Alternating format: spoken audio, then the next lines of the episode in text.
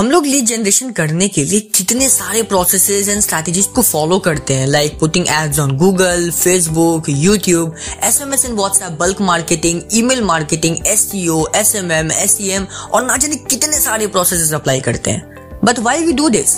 Of course for getting customers. But क्या आप जानते हैं कि हम लोग जो इतने सारे स्ट्रैटेजीज फॉलो करते हैं वो actually lead generation for business के दो मेन प्रिंसिपल्स के ही पार्ट हैं। कहने का मतलब, अगर हम लोग अपने स्ट्रैटेजीज को ब्रेक डाउन करें इन वेरी स्मॉल स्टेप्स तो हम लोग को ये पता चलता है कि ये सारे processes actually lead generation for business के दो मेन प्रिंसिपल्स के ही पार्ट हैं।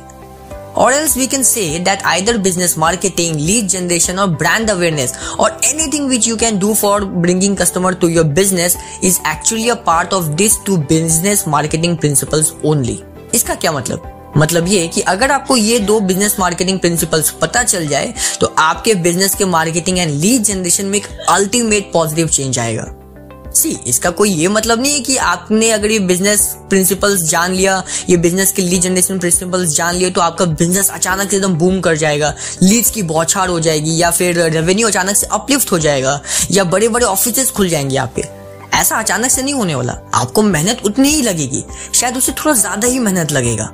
बट अंधेरे में तीर मारने से अच्छा तो ये है कि आपको एक गोल मिल जाए और आप अपना पूरा कॉन्सेंट्रेशन उसी गोल पे डाल दें, जिससे आपका आउटकम और बिजनेस लैंग्वेज में बोला जाए तो ROI इंक्रीज हो।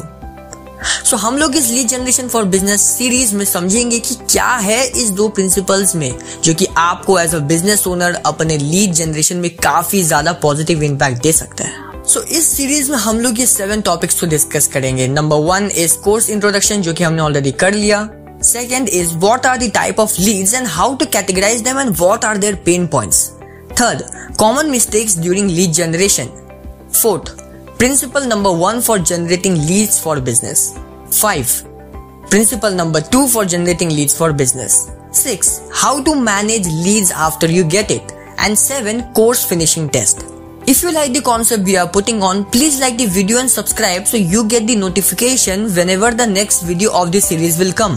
Also please आप अपने lead generation for business के जो questions हैं उसको यहाँ पे comment down कर लीजिए ताकि हमारी जो team है आपको easily वहाँ पे answer कर सके.